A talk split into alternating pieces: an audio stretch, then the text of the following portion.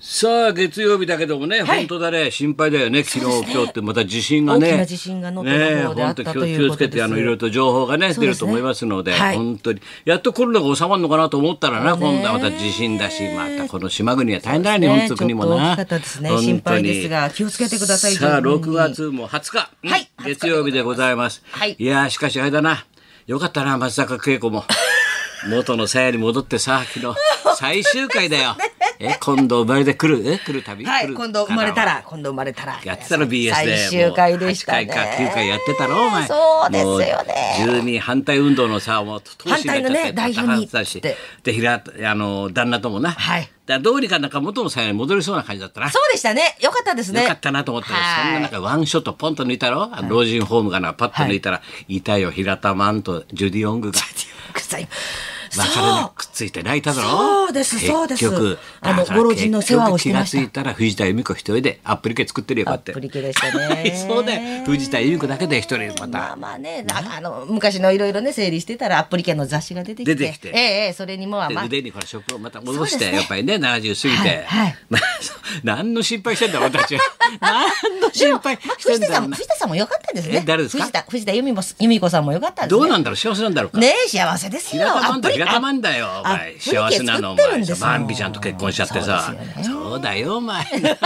なんだかわかんないね本当に息子は息子でね息子帰ってきてそうだ息子は息子ではないまあいろいろだうなさぎのダンスもうあのふんどし姿で踊ってましたよね。そうだよでもリアルだセリフがさ息子がパッと帰ってきた時にさは飯を用意する話とかさ何気ないこう日常会話がうまいねもうやっぱりもうちょっと早く電話してくれればいさ。そうな感じだもんねみんなねねえ家族でいやいやいやそれよりもさ、はいみんな俺見れなかったんだけどさ、はい天心すごかったらしいすごかったねらしいですね見てるやついるよやっぱりあ王さんが見いたってやすごかったですよだってもう衣装書いてあれリング臨んだんだよお前怖い怖い勝ったんだってすごいよねみんなキックボクシングはこれでということですそかねうそうそう。それで今度はボクシングの方でまたね、行くけど、加山雄三ラストショー決定で、もうチラシ配られたよ、駅前で。ほら、先生朝号号外朝日の号外だよ。これ号外ですか加山雄三ラストショー決定コンサート活動にいよいよ終止符。えー今度は9月9日にフォーラム A でやりますって、まあ告知だわな。告知 ば告知だ番えー宣話が宣伝そうそうそう。でもすごいよ。今年で、まあ、コンサ年ート内活で動はということですか85でしょ頑張ったよねこの人もだって船が燃えちゃったりさいろんなことあったもんいろねんなこと病気も乗り越えてリハビリもしてそうそういろんなことあったんだ加山さん、ねえそうだよだからここでやってフォーラムでやってそれで12月に豪華客船飛鳥で戦場ライブこれやるわけこれキャンペーンだよそっかそあっれ大きく出てたよほら号外ですかすごいよあーそっ。かそれよりそうそうそう皆さんがはあの気になってるあの、はいうちの番組でね、はいあのダチョウも元気に、はい先週のあ金曜日二人がいい放送になっていいですね各所に取り取り上げられましてもう皆さんにもあよかったですね結構あの新聞とかテレビワイドシそョうーですはい日刊スポーツ全部さゴゴスマあものはい乗っけてくれて全部紹介してくれて、はいで日本放送ビバリーヒルズよりってちゃんとねテロップも全部打ってそうですそうですそれでよかったでみすんなに聞かれたところ俺らだからこうみんなでなんか写真撮るっていつもねあのホームページ用の写な真のをかな、撮るんいですつよもね撮るからさ俺もビバさリーヒルズでせっかく来てたからねあどうも先生どうも兄が月曜日お世話になって今回はダダチョウが兄ともどもよろしくお茶 プロ磯野ってこと磯野じゃねえやなんだっけ荻野荻野荻野荻野でございます荻野でございます早い話が鶴ちゃんの弟なん で。つ鶴太郎の弟がそこいたからさで俺でこうな磯山とか松原とさダチョウと写真撮ろうってなっそうでてですそうですなん俺立ち上がったんだよでさあちょっと弟は面白いから入るよっどうもどうてもそこに入ってさそこですぐそこでカチャって撮ったんだよそしたらこんな大事になるとはよ全紙にさ写真が全部載って各局テレビあもっこにお任せもテレビも止めてそうです映してはい全員がさこの人誰全員がさ俺とさ座長の間に立ってる人いるこの人さすがに分かんなかっ抹た茶の隣にいる人これ誰磯山でもないしビバリーのスタッフあのねメンバーでもないしダチョウでもないし和田さんも触れなかったですし、ね、誰も触れないゴゴスマも触れなかったですよ増田岡田のそこで増田やさんもっぱりね俺はね、いこれはジャーナリストとして偉いなと思うのはね太田だけだ よあいつやっぱりね選挙特番やっていいなやっぱり。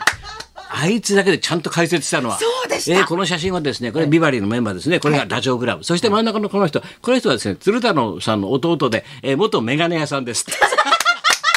そんな情報そこまで解説したんだよ的確に解説してましたね 元メガネ屋さんっつうのはさ、たけしさんと俺でオールナイト日本でスターにしたんだからね。あのバカな弟がよ、メガネ屋だよとか言って、釣れたらこれお前の外に時間だろとか言って、永遠そう、もう30年、40年聞き込んでこないですよ出て こないコメントだよ。さらっと言ってましたさかららっと、さすが太田は。さすが太田さん俺やっぱねですね選挙特番やるだけあるんだと思った。いやそれで皆さん納得したんですよねそうこの解説の人は誰だろう って。このおじさん誰だろうってこれをさ、スパッとさりげなくね、あこの人は元メガネ屋ですって。これ、俺だけで 鶴太郎さんの実定ですっていうどうも。どうも先生の兄がお世話になりました。ダチョウもお世話になりました。今度はダチョウが。松村がいつもお世話になっておりました。いろいろと。これなんか、うちの社長とパターンあったそうです。氷川さん。どうもご苦労さんです。本当にそういう喋り方こういうしょ、なんかこういう喋り方なんだそなうですどうも。どうも先生荻野です。 荻野です兄がいつも知りません。な兄が松村がすいませんなんかなんかなんか先生に冗談言おうとするんですよ俺に向かってシャレ言うんだよ。なかなかね業界のですねマネージャーで冗談言う人いないよ俺に一応一応プロだよだってお前さそれはさ芸人じゃねえんだよマネージャーなのにさ「先生こういうのどうですかこういうのこういう話がありましたよね」ネタ言うと振ってくんだよ誰に口聞いてんだってねダーバだーだーば兄が 兄がお世話になってお兄りまもす今朝10時に起きて起きてますからはい準備して朝起きて夜中の10時に起きて準備してますよはいそうだよ本当に各社で取り上げられてありがとうございます本当にねでもダチョウもいい形でそうですねこうやって復活でいきい放送になてりまよしたかったなと思うけどさそうやってさ世の中に本当に今の話じゃない詳しい人って本当にいるんだよ、何でも詳しい人って、はい立て続けに新書版ってね、まあ、1,000円弱の新書版でポンポンポンポンって3冊4冊読んだんだけど週末、出たばっかりじゃん立て続詳しいのいっぱい読んで先生先生が詳しいですよい先生やいやだと思うだろそこにはちゃんと研究者がいるからそれで、はいまずドリフの本が出たんだよ、でドリフの確執がすごいんだよ実を言うと要するにたけしさんとかタモリさんってのは文化論的にもさ評論家とかみんな書きやすいからさ書くんだけどそれ全部の資料を調べて本とか雑誌に載ったコメント全部調べてさいかりやさんと小野安の決裂から始まってさもうずーっと小野安と、ね、それ実際は小野安の方が面白かった俺もそうなんだ思うんだけどでいかりやさんがああいう人だからわーってやってそれでどうやってそれからもう坊やの時の志村けん志村けんのお父さんが要するに記憶喪失になっちゃってでお父さんに覚えさ覚えてほしいからけんという名前親父の名前を使ったとかねそういうのから始まってずーっとそれドリフの内部の話も全部書いてんだよ。いろんなコメントが載っててさで最後の最後にいかりやさんと志村けん、まあ、すごい確執があってお互いね作る喜劇の作り方が違うからで最終的にこうもうほとんど口も引かなくなってそそれをきちんと書き込んでんだよ。これがすごいんだよドリフターズの時代っつう本こはう、。まあ、上、上辺だけざっくり知ってて、その詳しい話そうなのはよ我々知らないですもんね。そうそれがあの若いあの昔ケロリの社長いたの若い人なのはいはいはい。あの彼が書いたえー、優秀なのよ。そうなんですか。すごいで笹山だっけさの、若い子先生やろ、はいよよくくこよこくおっにしもよゃってく来ましたた。はい。 そいつの本がすごいんだよ。若旦那で今度また別の新書でさ放送作家全史っていうのがあってさだから要するにディレクターのドラマ作ったディレクターの本とかはあるのね全どういうで代々の。それとか脚本家ドラマを書く人の本ってのをいっぱい読んでんだけど放送作家ってさコント作家とかバラエティー俺たちみたいな、それをきちんと書いたの歴史を。だから前去去年俺が特番作ったさ、はいビクトリオ先生なんだろ、はい元祖終戦直後はい直後のな鳥郎先生の話を詳しく書いてそこからどうして青島役が生まれて永六星が生まれたかが書いてあって、その次の世代の俺と高平と秋元康のことを詳しくきちんと整理俺自分が仕事したことを忘れてんだけどきちんと整理して書いてあるの。でそっから要するに高須君が生まれてダウンタウンのね、は高い須君が生まれて工藤官が生まれて鈴木治が生まれたってことをちゃんと整理して書いてある今の現代まで現それで終わると思うだろ普通そして今っつって YouTube の放送作家を書いてるのええそれがただの研究じゃないだろうって現在の YouTube の作家のことについて全部解説書いてるね俺が勉強だとえ俺俺こうなったんだって俺ってこうだったん俺だ。自分の仕事ぶり書かれてああそういえばそんなことあったなと思って さ自分で読んでさあ俺ってこういう歴史なんだと思ったもん。先生だって10年間で8時間しか寝てないって言ってましたからあね。の ね、そうそうそう、そういうこと書いたんだよ。それは出たの、それも新書版なんだよ。で、すごいんだよ。すごいっすこね。れでさあと桑田佳祐論が出たんだよこれがまたすごいんだよ、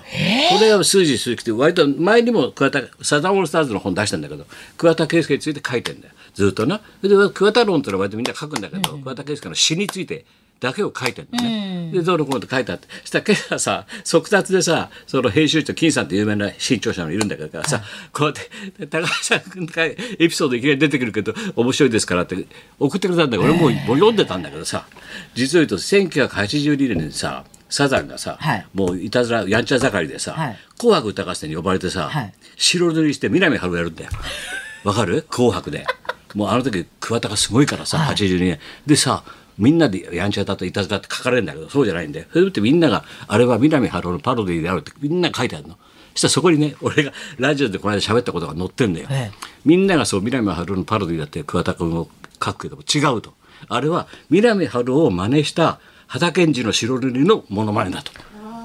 そこがすごいんだよ俺は。それがち書いてあるのちゃんと。わかるだ南春夫最初モノマネしたのは畑健二なんだよ、白塗りで、でお客様は「神様です」って言ったのが畑健なんででそれのパロディをやっ畑さんの方の真似をしたのもちろんそうだよ。本当白塗りバーッつ言うんだもん。こうやってでそれを言った人は誰もいないのよ。俺しか世の中で。それをまた書いてあるんで本で。きちんと。それすごいところね。 すごいずーっと読んでていろんなのもう頭の中もすごいよ。もうみんなだからよく書くなと偉いなと思って。研究してるんですねだからそうやって全部調べ芸芸についてね芸論っていうかさそういうのについて書くっていうのは素晴らしいことだね。あーすごだいかねらそれ面白いです面白い。そだのからそれあのドリフもすごい面白いしね。何しろ面白かった。じゃあ行きますか。はいはい。はい、今日は一人でございます、うんナイツの土屋信そうだ之さよんピがック生アッ登プし場でてございますちょっとね主役にゆっくり話の聞こえよたまにはさ、一体どういう人なのか実は分かってない でしょ、い、つもほら花輪君いるから父親だけど、はいはいだから父親に一人でそうピンでございますピンでねはい高田文夫と松本明子のラジオビバリーヒルズ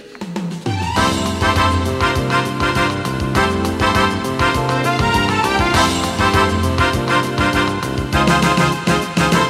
う自分の歴史まで分かっちゃった、ああ永六瀬青潮からこうなって俺になったんだなって俺が学んだよ 自分あこうして俺こうなったんだってそうというわ